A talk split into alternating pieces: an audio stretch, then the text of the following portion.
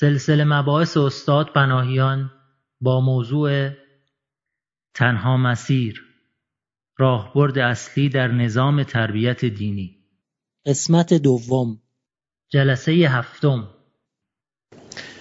بسم الله الرحمن الرحیم، الحمد لله رب العالمین و صلی الله علی سیدنا و حبیبنا ابی القاسم المصطفی محمد.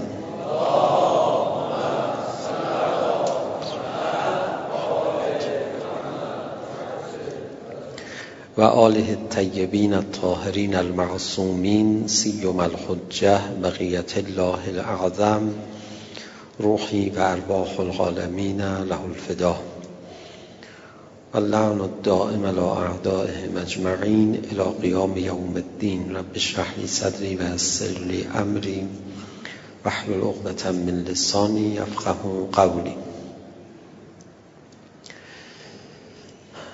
یه مقدمه ای رو عرض بکنم. این مقدمه گرچه در جلسات متعدد قبل یه جورایی بهش اشاره یا تصریح شده، ولی باز یادآوریش فکر میکنم خیلی مفید باشه، و اون اینه که خیلی خوبه آدم تکلیف خودش رو بدونه و تکلیفش یک چیز بیشتر نباشه. خیلی خوبه آدم یه کار داشته باشه و بفهمه که آقا همه عمر باید به این یه کار بپردازه، حتی همه عمر، نه یه مدتی به صورت موقت. اگر آدم احساس کنه یه مدتی به صورت موقت هم باید این یه دونه کار رو انجام بده، بازم برای همون مدت موقت خیلی خوب و دلنشینه. ولی اگر به یه نفر بگن که تو هزار تا کار باید انجام بدی، ده ها مسئله رو باید مراقبت بکنی، ده ها تکلیف داری، به موارد مختلف، حتی به دو سه مورد باید توجه بکنی، به انرژی جوانی خودتون نگاه نکنید. آدم روان پریش میشه، نمیتونه جمع بکنه. آدم یک کاره موفق تر خواهد بود. ضرب المثلی هست، میگن مردی و کاری. روایت به زبان عربی این ضرب المثل هم هست که حالا این روایت یا این ضرب المثل رو شما ممکنه در مورد شغل به کار بگیرید، بگید که این یعنی این که یه شغل داشته باش، یا بنا باش، یا نجار باش، یا فیزیک بخون، یا شیمی بخون، یا این کارخونه رو اداره کن، یا اون شرکت رو یه کار بکن. اینا همه از یک قبیله هستن. یعنی توجه انسان به یک تکلیف معطوف بشه. این اصل خیلی مهمیه. تو زندگی معنوی هم وقتی توجه انسان به یه تکلیف معطوف بشه، واقعا انسان راحت میشه. اگه شما برید سراغ دنیا، توجهتون به چند چیز معطوف میشه و اصلا پراکنده و پریشان احوال میشید. اگر بتونید وقتی میرید به سمت دنیا متمرکز کنید توجهتون رو به یک موضوع، و اون حب نفس، باز روح انسان در مقام برآوردن نیازهای متعدد نفس و هوسهای متعدد او و خواسته های متعدد او دچار پریشانی میشه. ضمن اینکه هیچ وقت وجدان و فطرت ما ما رو آسوده نمیذاره. دقیقه یه دفعه میاد جلو میگه آقا پس من چی؟ تو همش فکر خودتی. آخه وجدانی هم هست، منم اینجا نمردم که هنوز. اما اگر کسی رفت به سمت خدا، میتونه یه تکلیف بیشتر نداشته باشه. کسانی که فکر میکنن برن تو عرصه معنویت باید هفتش ده چیز رو، باید صد چیز رو مراقبت بکنن، اشتباه میکنن. بری در خونه خدا، یه چیز ازت میخوام، من یه دونه میخوام. همه بازی ها سر اینه. ببینید تو بازی، من مثالشو بزنم، بازی فوتبال تشبیه دیگه، استدلال نیست.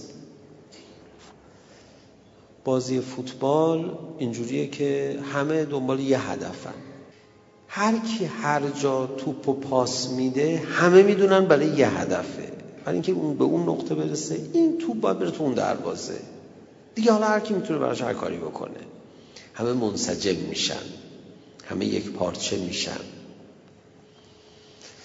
خب پس تا اینجا این مسئله معلوم شد که ما اگر بشه تکلیفمون یک چیز بشه، اگر بشه هم و غممون صرف یک چیز بشه، روحمون آرامش پیدا میکنه، قدرتمون بیشتر میشه، اصلا توانایی ها و استعدادهامون شکوفا میشه. میدونید یکی از مهمترین توانایی های انسان تمرکزه. تمرکز انسان، کسی قدرت تمرکز نداشته باشه، از نظر روحی، از نظر فکری قدرت تمرکز نداشته باشه، مثل کسیه که از نظر جسمی فلجه، دچار رعشه است، نمیتونه دست و پای خودشو جمع بکنه. تصور بکنید یک کسی تمرکز در رفتار نداشته باشه در جسمش، چی میشه؟ اراده جمع کردن دست خودشو نداشته باشه، خیلی اذیت میشه. خب ماها در روحمون اینجوریم ولی گله نمی کنیم. در روحمون این قدرت تمرکز رو نداریم، ولی اصلا نداشتن این قوت و قدرت روحی رو ناراحت ازش نیستیم. نمیدونم چون اپیدمیه، مثلا همه ماها دچار یه بیماری مشترک هستیم و از نبودش احساس فقر یا احساس رنج نمی کنیم، همه هم دیگر رو تسکین میدیم، بابا من هم مثل تو همه بی نداره، تو هم مثل من یه بی نداره. چون آدم ها اینجوری هم دیگر رو تسکین میدن. وقتی تو یک کار داشته باشی، یکی از نتایجش اینه که قدرت تمرکزت افزایش پیدا میکنه. وقتی تو یک کار داشته باشی، قدرت ارادت افزایش پیدا میکنه، آرامشت بیشتر میشه، حافظت بهتر میشه، جسمت هم سلامتیش بهتر خواهد شد. وقتی تو یه هدف داشته باشی، افکارت منسجم میشن. در زندگی شغلی، مردی و کاری، حرف درستیه، اینو اصلا بیار توی وجود خودت جاری کن. تویی که خداپرستی رو نمیتونی حذف کنی، خداپرستی و دنیا پرستی هم کنار هم دیگه نذار، برو فقط خداپرستی کن، خیال خودت راحت کن. اولا اینجوری یک دل یک دله کن. ثانیا تو خداپرستی یه دونه کار بیشتر نداری، همه دعوا سر اینه، اون یه دونه چیه. اگر بخوای هم خدا پرستی کنی هم دنیا پرستی، یقینا به نتیجه نمیرسی. ولی اگر بخوای خدا پرستی کنی، خدا دنیا رو نوکر تو قرار میده، واقعا نوکر تو خواهد شد. دنیا به دنیا میپردازی از باب نمیدونم چی بگم، نه اینکه به دنیا نمیپردازی، میپردازی، ولی دنیا در استخدام شماست. در روایت داره دیگه، یه نمونه روایت شما هم برای شما اشاره کنم. میفرماد تو رابطه تو با خدا منظم کن، مرتب کن، درست کن، اصلاح کن، ارتقا ببخش. خدا رابطه تو با همه درست میکن. تو یه دونه کار بکن، مردی و کاری. من آدمو برای چند تا کار نساختم، من آدمو یه کار ساختم. این چند کارها هستن تو آشپزخونه میذارن. آدم اینجوری نیست. اون آب میوه‌گیری چند کار است، آدم یک کار است. نبین چند تا انگشت داری و چشم داری و گلت کلتو میتونی به چرخونی و گول هیکلتو نخور، گول ظاهرتو نخور، گول هوس‌های مختلفتو نخور. اصلا هوس، هوسرانی، هوسبازی، هواپرستی یکی از بدیهای بسیار مهمش اینه که چند تاست چند تاست الان روی چیزی شما رو متمرکز کرده، یه دقیقه بعدش روی چیز دیگه، یه دقیقه بعد روی چیز دیگه، یه دقیقه بعد روی چیز دیگه، در آن واحد روی چند چیز. وجود آدمو متلاشی میکنه. عین کسی که دست و پاشو بستن ب... چند تا عرابه میگن برید، از چند طرف دارن میکشن اینو میبرن. خدا شاهده تصوری که میشه کرد از یه همچی روحی همینه، بستنش به چهار تا عرابه، هی کردن برو آقا این تیکه تیکه میشه، اصلا معلومه چند تیکش تیکه بزرگش کدوم طرف میره.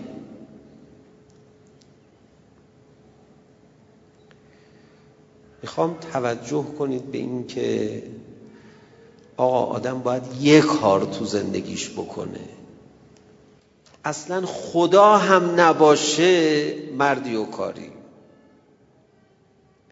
اصلا بحث بهشت و قیامت هم نباشه، هوسرانی برای این بده که آدمو به چند جهت سوق میده. این رو به عنوان نمیدونم یه ورزش، این فیلمای ژاپنی و اون طرفی یه زمانی نشون میدادن، نمیدونم الان هم این فیلم‌ها نشون میدن یا نه، که سامورایی‌ها یا نمیدونم کیا تمرکز میکردن، بعد خیلی کارا رو با تمرکز خودشون رو حل میکردن. میخواستن جنگ بکنن، با تمرکزشون یه قدرت‌هایی میآوردن. واقعاً با تمرکز قدرت‌های خارق العاده به دست آدم میاد، معرفت‌های خارق العاده به دست میاد. مردی و کاری بشو، یه جهته بشو، پشت دیوار بخوای ببینید چه خبره، قطار بخوای نگهداری، اینا اصلا بازیه برات. گفتم یه بار علامه طباطبایی قدرت خارق العاده شون رو وقتی برای عمل جراحی چشمشون بیهوش نکردن خودشون رو اجازه ندادن، یا اون کسی که آدمان رو رو سینی میذاش بلند میکرد، کسی من با یک واسطه میگم از کسی که تو جلسه بوده، گفتن خب ببرین پیش مثلا آدم بزرگ ما، اومده بود هر چی کار کرده بود رو علامه اثر بگذاره. علامه میگفتن همین که گفته بود حالا بگید بیاد مثلا من دارم مینویسم، بشینه هر کاری میخواد بکنه. بعد نگاه میکرده به علامه، هر کاری میکرده، میگن دیگه اوج توانایی اون میخواسته مؤثر بشه، علامه برمیگشته یه نگاه میکرده برمیگشته، این داغون میشده، داد زده بود اومده بیرون، منو پیش کی آوردید؟ این دیگه کیه؟ من همه زورمو میزنم، این با یه نگاه عادی میزنه داغون میکنه منو. حالا اینا تو اون قدرت هایی که اون از راه تمرکز به دست آورده، ایشون هم از راه تمرکز، منتها این تمرکز در خدا، اون تمرکز در هیچی. بالاخره تمرکز قدرت میاره.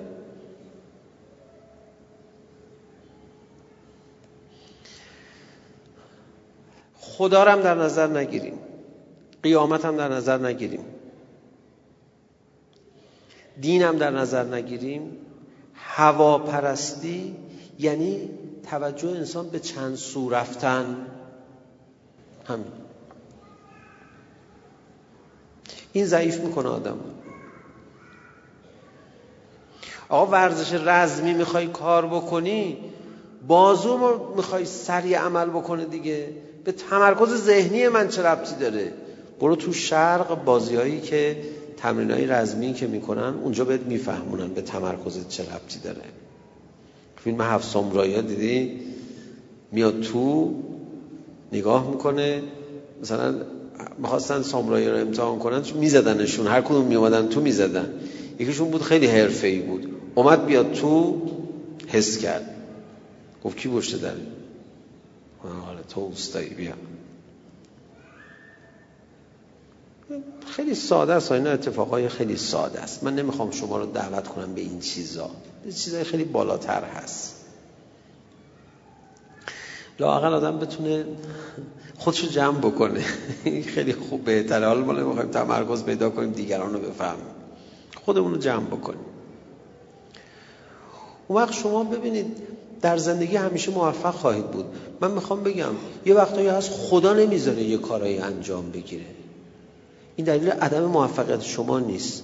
الان شما بعضی از کارا رو نتونستید تا حالا انجام بدید. کدوم شما نتونستید، کدوم خدا نخواسته؟ میدونید؟ بعضیشون ما زورمون نمیرسه، بعضیشون ما ممکنه زورمون برسه. اگه آدم قدرتمندی باشیم ما میتونیم این کار انجام بدیم، خدا فقط نمیخواد، نباید انجام بدیم.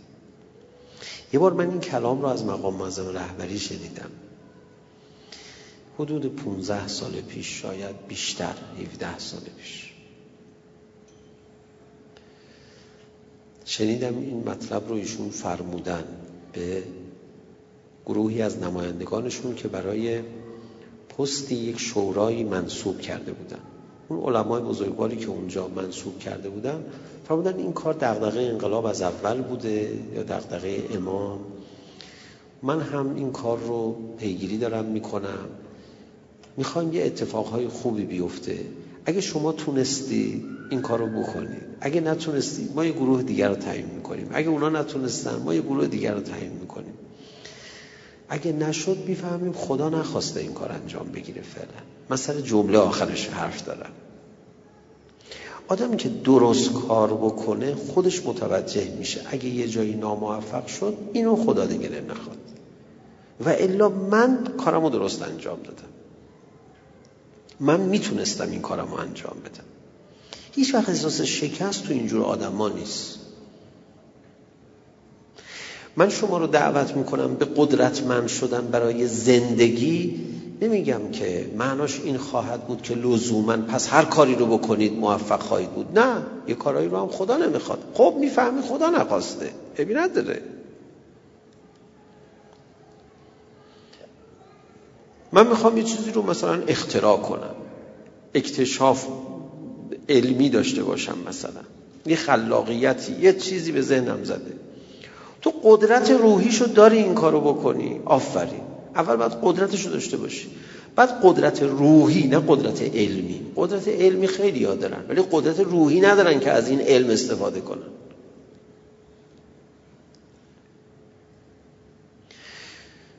بعد قدرت روحی داشته باشی، اگه نشد خودت میفهمی خدا نخواست، اگه شد میفهمی خدا خواست و شما یه ابزار بودی. ولی منهای دین در نظر بگیریم، انسان دیگه، انسان دیگه بالاخره اینه دیگه، به آب احتیاج داره جسمش، به هوا اکسیژن احتیاج داره، به ورزش احتیاج داره، به غذا احتیاج داره دیگه. انسان اینجوری ساختن دیگه. عزیز من، روح شما رو هم اینجوری ساختن که به قدرت تمرکز، به قدرت برآمده از یک دل شدن و یک کار شدن احتیاج داری برای همین زندگیت. هوا و هوس تو رو پراکنده میکنه، چند چیز رو بخوای داغون میشه. بیا یک یک چیز رو بخوا، دغدغت یه مسئله باشه. دغدغه ما چه مسئله خوبه باشه؟ حالا اینجا اون وقت ما پیشنهاد دینی و معنوی و عرفانی و اینا میاریم وسط، میگیم چی؟ میگیم خوبه دغدغه ما خود خدا باشه. خدا شما اما چی خواستی؟ شما که فرمودی که اگه دغدغت من باشم دنیا تو من تأمین میکنم. خب باشه، معامله دیگه. تجارتون مربحه یسرها لهم ربهم صبروا ایاما قصیره عاقبتهم راحة طویله.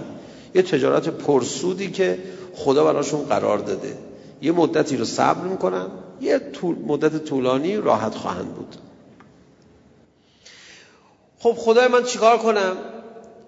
اینجا میرسیم به مرحله دوم یک کاره شدن. مرحله اول یک کاره شدن اینه که هوس‌های دنیوی رو بذار کنار، اساساً دنیا رو که تو رو پراکنده میکنه، شقه میکنه، اینو بذار کنار، ضعیفت میکنه، اینو بذار کنار. بیا چیکار کن؟ بیا خودتو متمرکز کن روی خدا. مرحله دوم یک کاره شدن و رسیدن به اون قدرت اینه که اینو بفهمین خدا هم از آدم یه چیز بیشتر نخواسته. میدون خیالت راحت.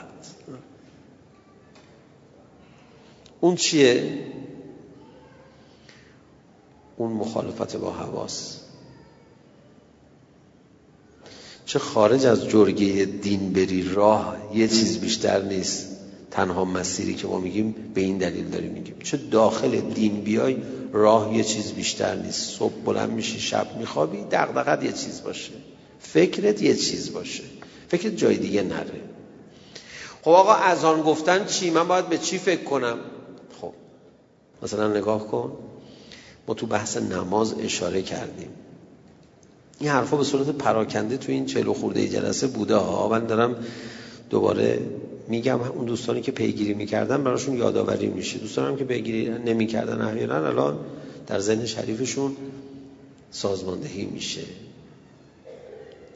اذان شد، اینکه سر وقت بلندشی نماز بخونی یه مبارزه با هوای نفس. یه دونه رو خرید کن. اینکه این اعمال رو انجام میدی در حالی که این اعمال معمولاً با ذائقه طبیعی انسان جور در نمیاد، لااقل انسان نمیفهمه چیه، من چرا باید این کارا رو بکنم؟ چون دستور داری گوش میدی، یه مبارزه با هوای نفس دیگه است. بعد مؤدبانه اجرا میکنی، یه مبارزه با هوای نفس دیگه. بعد از نماز عذرخواهی میکنی از نمازت، یه مبارزه با هوای نفس دیگه. الهی حاضعی صلاتی صلی توها لال حاجت منکفی ها ولا رغبت منکه الیه ها. من این نماز رو خوندم، حالا مشکلم اینه این کانفی ها خلل او نقصون فی رکوعه ها او سجوده ها فلا تو آخذنی. تازه عذرخواهی میکنی از نمازه. الان باید مغرور میشدی. نفس لامسته به من میخواست بعد از نماز منو مغرور کنه، داغونش کردم. مبارزه با هوای نفس بیرون. از مسجد اومدی بیرون، برای کسی قیافه نگیر، هوای نفس بعدی. مشکل برات پیش اومد، هوای نفست داره امتحان میشه، فوش میدی یا نه.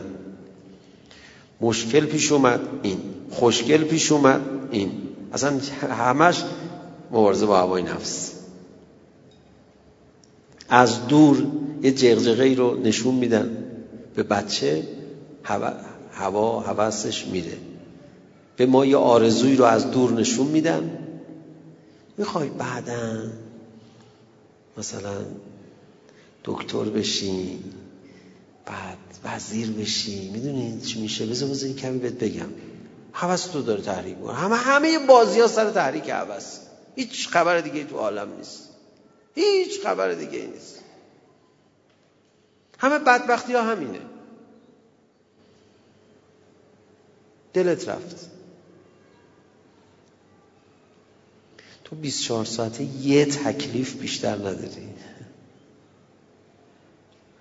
بلند شدی برای نماز، بعد میخوای بخوابی، بین الطلوع مکروه، خدا حال میگیری ها. اصلا خب قصه همینه. من فقط میخوام برنامه حالگیری رو به تو بگم. اصلا الله دون... برنامه دنیا همه حالگیریه دیگه.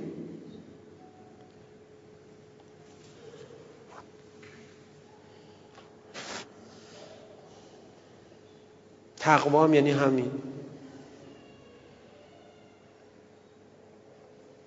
یه کار ما بیشتر نداریم انجام بدیم.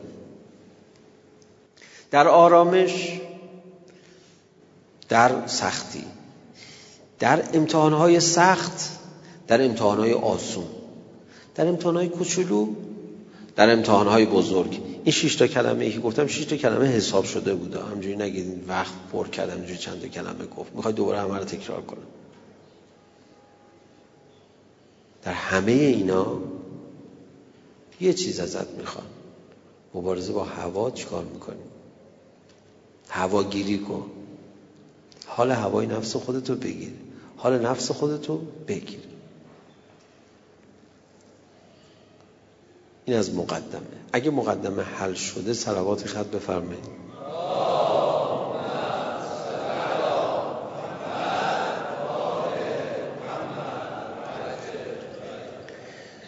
خب مراحل مبارزه با این هوای نفس رو میتونیم به یک تعبیر از یک زاویه اینجوری تقسیم بکنیم تا به بحث هوای نفس پنهان برسیم. مرحله اول مبارزه با هوای نفس چیه؟ معصیت نکن. خط قرمزایی رو برات تعیین کردن، سر اون خط قرمزا نفست وقتی تو رو وسوسه کرد، میدونی دیگه برنامه رو که میدونی، برنامه اینه که نفس وسوسه‌گر رو حالش رو بگیری، جلوش وایسی، با خطوط قرمز کمک میشی برای اینکه جلوش رو بگیری، اونجاها چک و چونش رو بیار پایین، موتورش رو پیاده کن، برو برو برو. ما دیگه اینجوری که دیگه نیستیم که دیگه انقدر حرف تو رو گوش کنیم، ما اصلا مناس کلا حرف تو رو گوش نکنیم. حالا دیگه سر معصیت اومدی ما رو از خط قرمز عبور بدی، کور خوندی، بزن دکوپوزشو داغون کن. مرحله اول مبارزه با هوای نفس سر معصیته. اگر تمایل آشکاری به معصیت داشتی، این میشه هوای نفس آشکار. خب بزنش دیگه، میگه من چیکار کنم؟ غیبت نکنم، جوالدوز استفاده کن، بدوز. این چه سوالیه تو میکنی؟ حالا بگی من چیکار کنم؟ ریا نکنم، این سواله، چون ریا خودش میاد تو دل. خب دهن تو ببند، اصلا یاد نگرفته اینو تو زندگیش. خب آخه آدم دلش میخواد، خب آخه آدم هرچی دلش بخواد که نباید. اصلا فلسفه وجودی تو اینه که جلو دل بخواید وایسی. میگه نه، یه قرصی بدید، یه ذکری بدید که من اصلا دلم نخواد غیبت بکنم. این لازمه انسانیت توئه که این شرایط برات پیش میاد.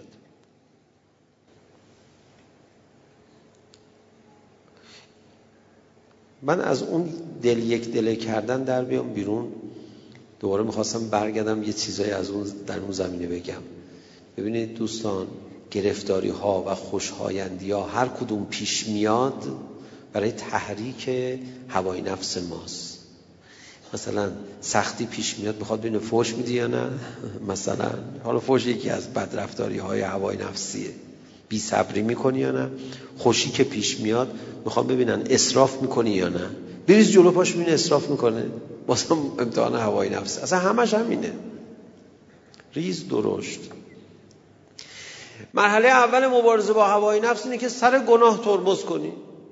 این همه اولیاء خدا تأکید میکنن بر ترک معصیت، گناه نکن همه چی درست میشه. منظورشون چی از این که گناه نکن، این عمل رو انجام نده؟ نه، منظورشون اینه که سر ترک گناه اصل کارتو انجام بده. و اصل کارت چیه؟ مبارزه با هوای نفس، چکاچک شمشیرها در این جهاد اکبر. ولی اینجا تکلیف خیلی روشن‌تره. تو نگو من هم باید این گناه را نکنم، هم باید اون گناه را نکنم، هم باید این ثواب را بکنم، هم باید این واجب را. اینجوری خودتو پراکنده نکن، یه کار تو بناس بکنی، اونم که نفس تو بکشی. یه بار با نماز بخوندن میکشی، یه بار با فحش ندادن، یه بار با نگاه حرام. هم یه دونه کارو داری، کار دیگه نداری انجام بدی. این چقدر آسوده میشه روحت. مرحله اول مبارزه با معصیت. اما اینجا یک تذکر فوق العاده مهم باید بدم که در واقع اینو قبلا هم ما گفته بودیم، ولی بازم بذارید اینجا بگم. اون اینه که معصیت هایی که بدون مبارزه با هوای نفس ترک میکنی زیاد حساب نیستا. گول نزنی کسی رو، سر خودت هم شیره نمال. آقا ما خیلی گناه ها رو نمی کنیم. مثلا چی؟ عرق نمی خوریم. خب عرق نیست که بخوری، اولا که مثلا کوفتت بشه، ثانیا نیست که بخوری. نه حاج آقا هست. خب تو این کار نیستی، ارزش رو نداری. حاج آقا ارزش هم داریم، خب چرا نمی خوری؟ همینجوری اصلا کلا دوست ندارم. خب به خاطر همه میگم قبول نیست دیگه. اینی که تو دوست نداری پس ول کن. زیاد به خودت امتیاز نده، همینجوری برای خود پوان مثبت میگذاری. من نمیدونم میشه یه مبارزه، یه مسابقه ای رو تو تلویزیون طراحی کنن که امتیاز بدن سر مبارزه با هوای نفس، نه سر توانایی هایی که افراد دارن. مثلا نگاه کن مسابقه اینجوریه دیگه، میگن اینو بردار رو زمین، برمیداره، بارک الله، تو بردار اون نمیتونه، تو بردار اونم نمیتونه، تو بردار این آقا این تونست، آقا جایزه رو بدید. قبوله؟ نه. این که میتونست، اونی که نمیتونست هر که انجام داد درسته. متوجه منظور من شدن دوستان؟ من میخوام یه هدیه بزرگ بهتون بدم، یه هدیه خیلی جذاب. آقایون متوجه منظور من شدید؟ مثلا یه کسی ریاهاش ماشاءالله بزرگه، سرشو میکنه تو آب تا چند دقیقه میتونه نفس خودشو نگه داره. خب هیچ، آقا ما بریم باهاش مسابقه بدیم، ما که همون دقیقه اول خفه میشیم ولی ایشون بلند میشه جایزش هم میگیره. ما اصلا نباید تو این مسابقه شرکت کنیم، نفس نداریم. احتمالاً حالا من امتحان نکردم ولی علالقاعده اینجوری نیست. بعد جایزه میگیره. آ جایزه برای چی گرفتی تو؟ خب اینجوری باشه ما به ماهیا خیلی بیشتر باید جایزه بدیم، یا به چیز این دوزیستا هستن میرن تو آب خیلی نفس دارند و اینا. ماهیای خیلی بزرگ و عظیمت جثه‌ای که توی دریاها هستن، خب به اونا باید بیشتر جایزه بدیم. اصلا طلاتو بده میدیم به اون. آقا من درست میگم، منظور منو متوجه میشید دیگه. ولی تو تلویزیون معمولا مسابقه میگذارن برای آقا، یا مثلا مسابقه شعر میذارن، حافظه کی قوی تره، خب این بیشتر حافظش قوی تره بهش جایزه میدن. خب این که حافظش قوی تر هست چیکار کرده خلاف نفسش، اون رو جایزه بدید. اونجا قهرمانی یه نفر مشخص میشه. طراحیش خیلی سخته، طراحی چنین بازی خیلی سخته، قبول داری؟ ولی امکان داره. من یه بار پیشنهاد دادم، قبول نکردن از من. حالا ما اینجا بالاخره یه درد دلایی داریم میکنیم با هم. بعد بعضی وقتا گفتیم آقا بریم جلو خودمون پیشنهاد بدیم، چرا بالا منبر داد می‌زنیم، اینور میگیم دنگش کن، برو تو میدون. یه مسابقه بود به نام مسابقه نمیدونم سیمرغ بود، مسابقه چی بود، چند جور بازی توش بود.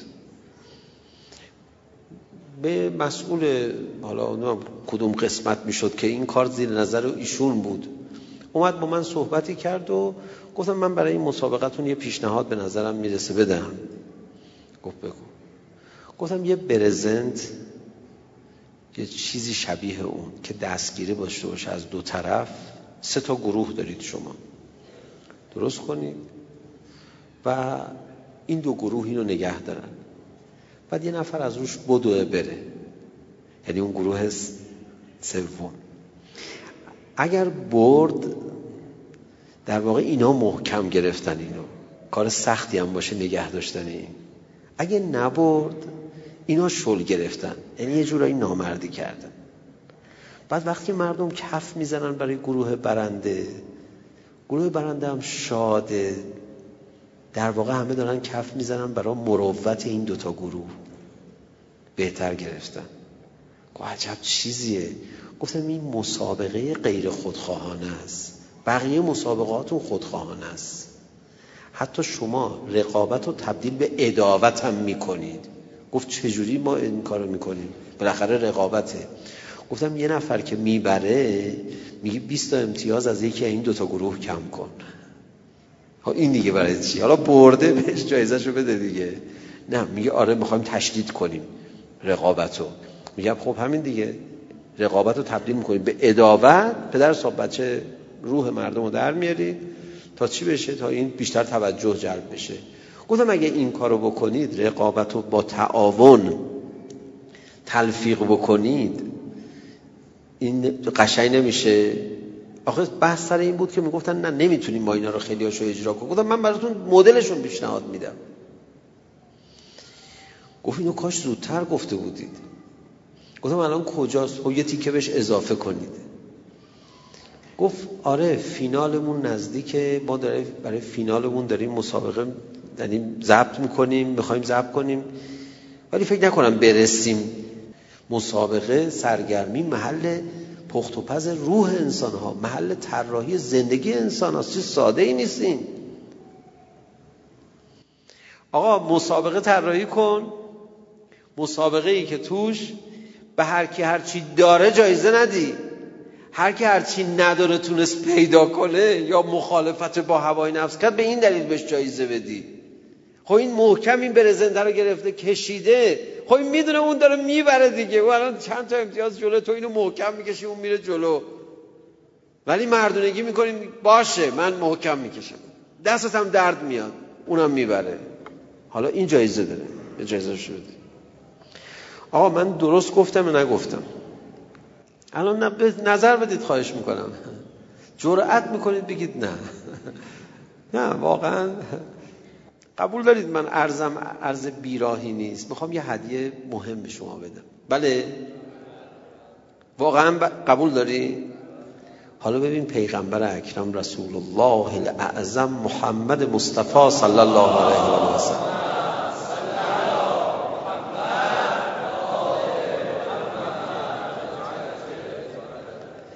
اومد دید یه مسابقه است، از همین مسابقه های قوی ترین مردان مدینه، بعد داشتن سنگ های خیلی تنومند رو برمی داشتن، برندشون جایزه می گرفت. خب طبیعتا قوی تره این سنگ ها رو بیشتر برمی داره دیگه، درسته؟ رسول خدا صحنه رو دیدن، تشویقشون کردن، بعد فرمودن حالا من این چیزی بگم، قوی ترین کس کیه؟ قوی ترین کس کسیه که مخالفت با هوای نفس بکنه. این رسول خدا اونجا در مقابل یه مسابقه همین تحلیل رو ارائه دادن. ما گوش نمیدیم.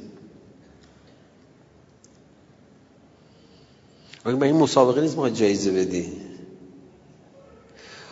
اینو من برای چی گفتم؟ برای این سر معصیت و ترک معصیت کار مبارزه با هوای نفس خودتو جدی بگیر. این شرط اوله، این قدم اوله، قدم اولی که همیشه باید باهات باشه. اما یه جاهایی ترک معصیت کردی ولی دلت هم نمیخواست که معصیت بکنی، به خودت جایزه ندی. یا کجا جایزه میدی به خودت؟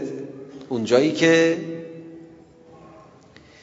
یه عارف بزرگواری بود، من زیاد میخواستم تحویلش نگیرم، به یه آدم حسابی گفتم آخه شنیدم ازدواج نکرده، گفت شرایطشو نداشت که ازدواج بکنه.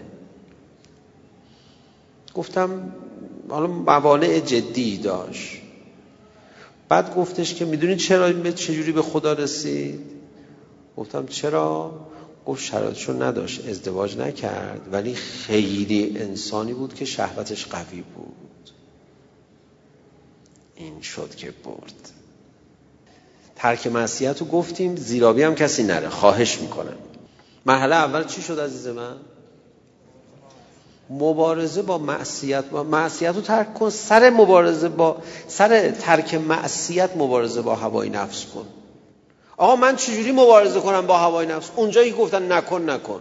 البته یادت باشه بعضی جاها هست که گفتن نکن تو هم نمی کنی، اونجا مبارزه با هوای نفس نمی کنی، الکی به خود اونجا پوهن ندیا، کسی رو نمیخوای سرشو گول بزنی.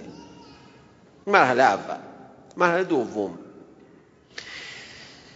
در این زمینه آیه و روایت البته خیلی زیاده که طبیعتا توجه دارید دیگه، من میخوام از این بحث بگذرم.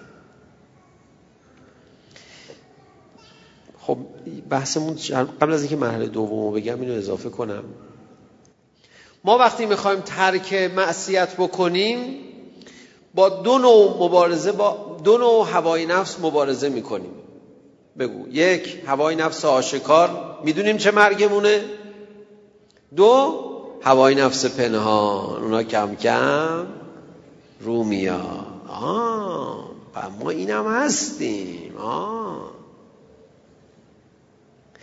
بنده دارم عرض میکنم مبارزه کنیم با هوای نفس پنهان خودمون. فکر نکنیم هوای نفس پنهان یه چیز مخصوصیه، یه گناههای ویژه‌ایه، نه، همین گناههای معمولیه. یعنی تو گناههای معمولی خودشو نشون میده. مثلا یه جایی میخوای دروغ بگی، خب دروغ نگو، خیلی سختمه نگم، وای خیلی سخته دروغ نگم، خب نگو یکم دیگه مقاومت کن. من چه مرگم آخه بخوام دروغ بگم؟ کم کم اون مرگت میاد خودشو نشون میده، میگه به مقام داری. بابا ما تا حالا به مقام نداشتیم، یا حالا رو شد دیگه.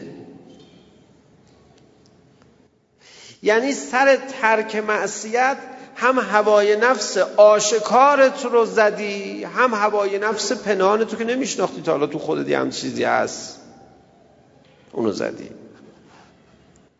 سر ترک معصیت. بریم تو مرحله دوم مبارزه با هوای نفس. غیر از معصیت چه چیزهایی باید ترک بشه؟ دوستان من سه تا امشب مرحله رو میخوام بگم، هی هم لحظه شماری میکنم برای اون مرحله سوم. من میدونم وقتم اون مرحله سوم کم میاریم. مرحله دوم سر چی باید مبارزه کنیم با مبارزه با مبارزه کنیم با هوای نفسمون؟ سر خلاف مروت انجام دادن. ببین حالا این معصیت نیست اما نامردیه. نکن نامردی نکن نامردی نکن.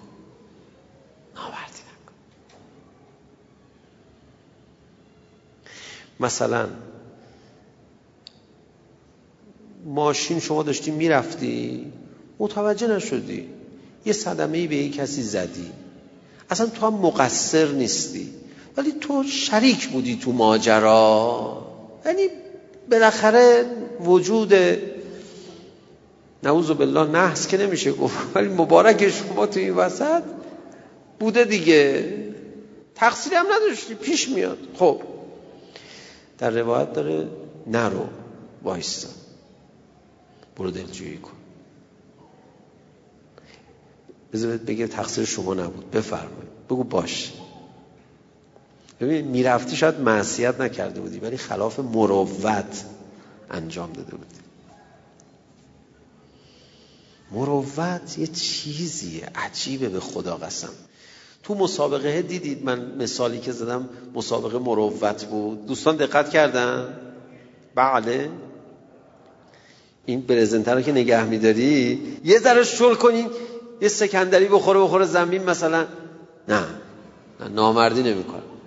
یه ذره شل کنی اون با سرعت نمیره مثلا، حالا فرض میکنیم دیگه در مثل مناقشه نیست، بعد تقصیر خودش نتونست درست را بره، یه کمی هم سخت بود اونجا ما زیاد حال ندادیم محکم بره، بعد میندازن گردن خودش. ببین تو خودت که داری میفهمی که تو محکم بگیر، خلاف مروت رفتار نکن.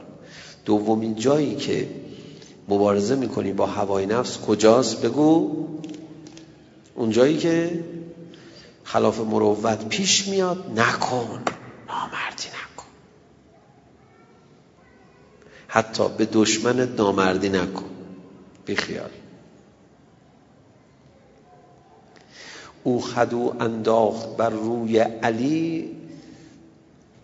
این کلمه من این هر موقع این داستان رو میخوام میگم عمر ابن عبدود رو از این مصرع مولوی استفاده میکنم برای اینکه خدو به زبان فارسی نیست الان معنا شناخته شده نیست، محترمانه تره تا بگیم آب دهن پرت کرد. عمرو بن عبدود رو که زمین زد امیرالمومنین علی علیه السلام آب دهن او به صورت حضرت پرت کرد. خب اون معلومه یه آدم هوای نفسیه دیگه، زمینم خورده خب معلومه هرچی دق دلی داره خالی میکنه. آقا امیرالمومنین خلاف مروت با او رفتار نکرد، زود او رو به قتل نرسوند، خیلی رسمی او رو به قتل رسوند. اصلا اون همون موقع به قتل میرسوند این سپاه اسلام شاید هیجانش ده برابر میشد، اون هم که دیگه زمین خورده خدایی بود. وقتی که میخوای بکشی بزن دیگه، این هم که دیگه میخوای بکشیش دیگه بزن بکش. دو دقیقه بعد یه کار دیگه هم کرد، لباسشو در نیاورد، فرمود رئیس قبیله است احترام داره بذار باش. خلاف مروت با دشمنش رفتار نکرد. طرف اومده یک کسی رو بهت معرفی میکنه میگه بیا این مثلا ماشین تو تعمیر کنه خونه تو تعمیر کنه خیلی آدم درستیه، بعد سرتون کلاه میذاره، بعد زنگ میزنه میگه میگه ما که نمیشناختیم اصلا ماشین ما رو دزدید حالا تو بیا مثلا بیا به من چه سرتون کلاه گذاشتی یقه منو میگیری. ای بابا یه حداقل ببشین کنار ما، یه ناله‌ای بزن با ما، بگو واقعا که عجب نامردایی هستن، عجب. خب پول نمیخوام خرج کنی، یا حالی بده. دو بار بهش میگه، میگه به من چرا سر تو رو کلاه گذاشته؟ آه عزیز من، من بلوز شما به ایشون اعتماد کردم. اصلا اینا حالا ممکنه خلاف مروت هم نباشه، ممکنه معصیت هم باشه، یعنی حق و ناس توش باشه، نمیدونم مسئله فقهیشو. اینا خلاف مروته.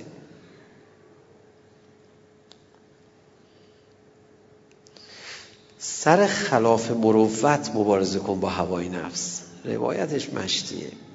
به به. امیرالمومنین علی علیه السلام میفرماید اون کلام پیغمبر اکرم رو که قهرمان ترین شما کسی است که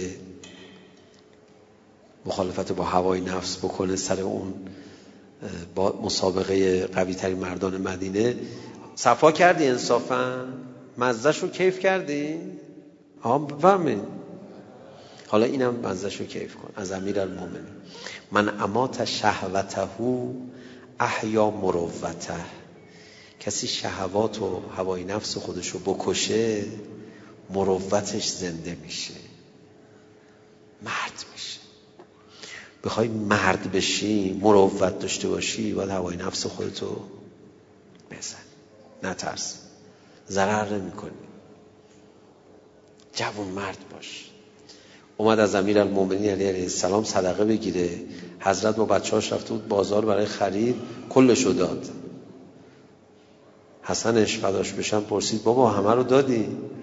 اون خدایی که میخواد برسونه، مثلا ما نصفشو میدادیم، اون خدایی که میخواست این نصفی رو بده بلد همه‌شو بده، ما همه‌شو دادیم، حالا همه‌شو بده.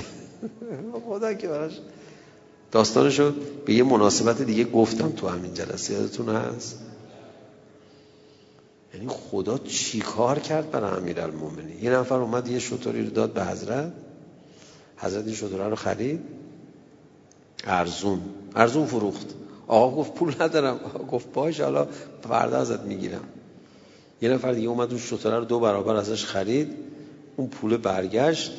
بعد فرمود اون کی بود اما طلب داشت، به زور اونو پیدا کردن، پولش برش دادن. آقا فرمود دیدی خدا بلده برسونه،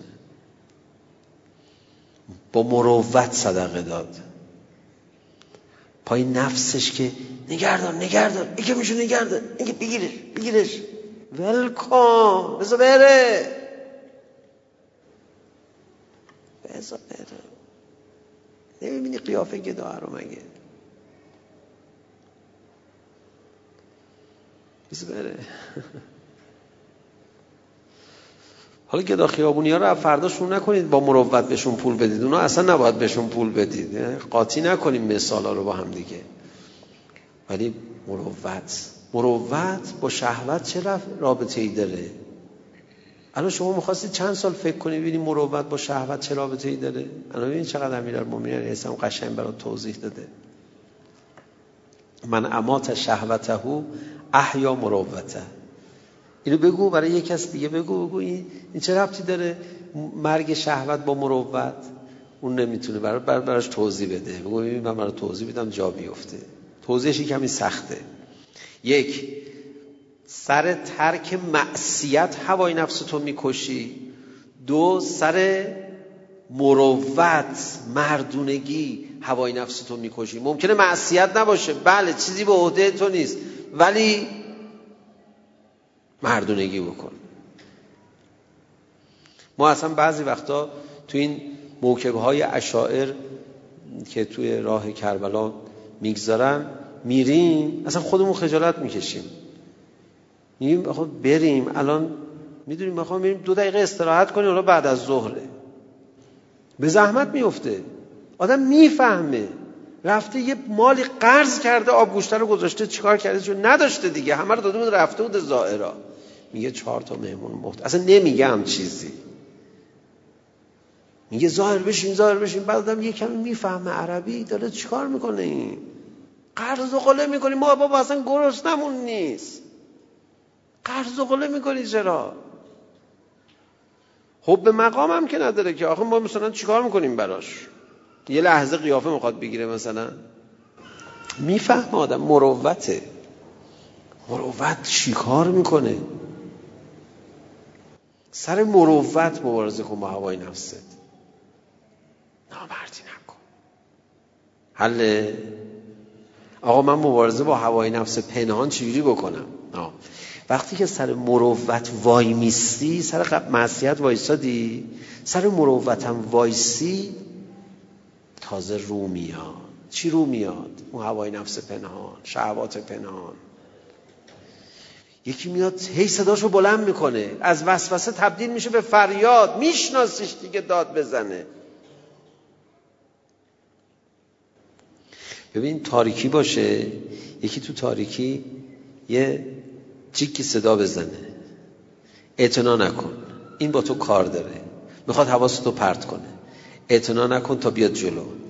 که همه میاد یه از چیک گذشت داره سر صدا میکنه، اعتنا نکن، این به فریادم کارش میکشه، نه بذار ببینیم کیه. ببین اعتنا نکن، این رو میکنه خودشو، اعتنا نمیکنی، یه فیلم میاد هی هی بازم اعتنا نکن، بذار این الان داد میزنه، داد میزنه دیگه، می بگو بذار بیاد جلوتر، اعتنا نکن، میاد تو رو تکون میده، اوی من هم دارم تو رو صدا میزنم، آه نامرد توی، پس چرا پیچ پیچ میکردی اونجا؟ هوای نفس پنهان اینجوریه، تو بهش گوش نده، این کم کم میاد جلو، آه توی، به به چشم روشن، تو هم تو وجود ما هستی نامرد. سر چی هوای نفس پنهان رو میکنی؟ سر مروت. قسمت سومش موند. خب نمیتونیم بگیم دیگه، وقت نیست.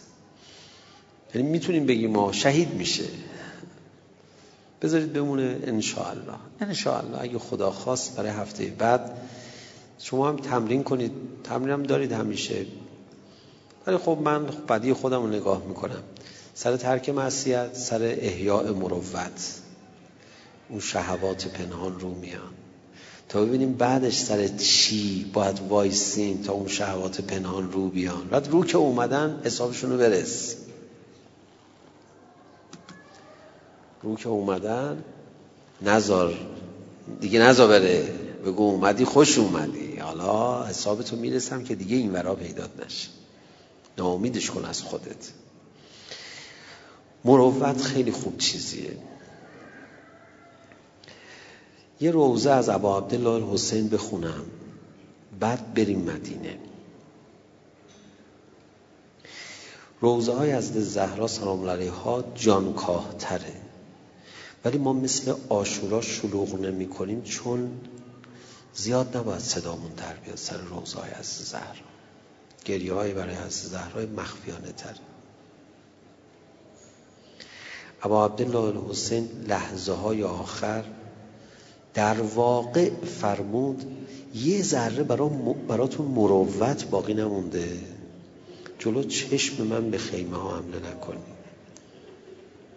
قبول کردن. اصلا خیمه ها کاری نداشتن.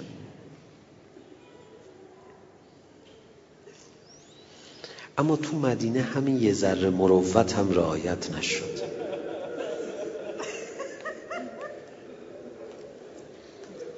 چه جوری؟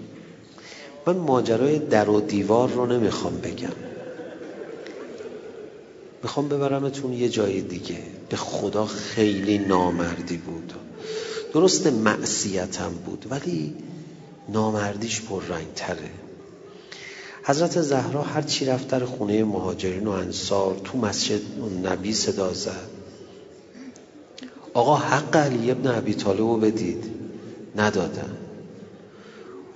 کوتاه اومد، مثل کوتاه اومدن امام حسین تو روز عاشورا که صدا زد اما ترونه کیف یتلذا عطشا، یا آبی لااقل به لبهای تشنه ای بچه برسونید. دیگه اینجا اسلام و این حرفا نبود. مروتتون کجاست؟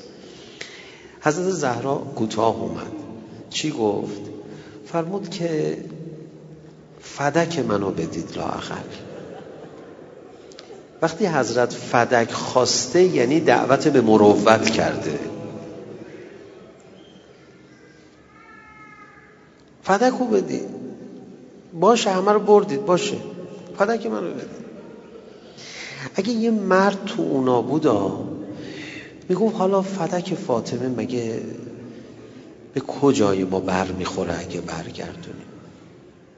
بدید. اومد تو مسجد جلو همه، فاطمه زهرا سلام الله علیها زجه زد، گریه کرد، فرمود فدک منو بدید. جوابشو ندادن. میگه گریه کردن اما یه مرد بلند نشد فاطمه رو کمک بکنه.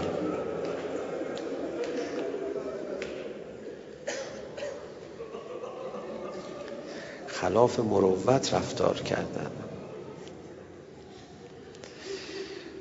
آخر سر رفت فدک رو در یه جریانی مکالمه رو در رو قباله فدک رو گرفت. کاغذ دست حضرت بود، داشت بر میگشت.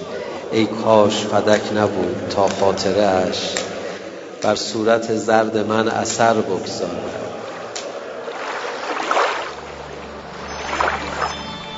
بیان معنوی نقطه آی آ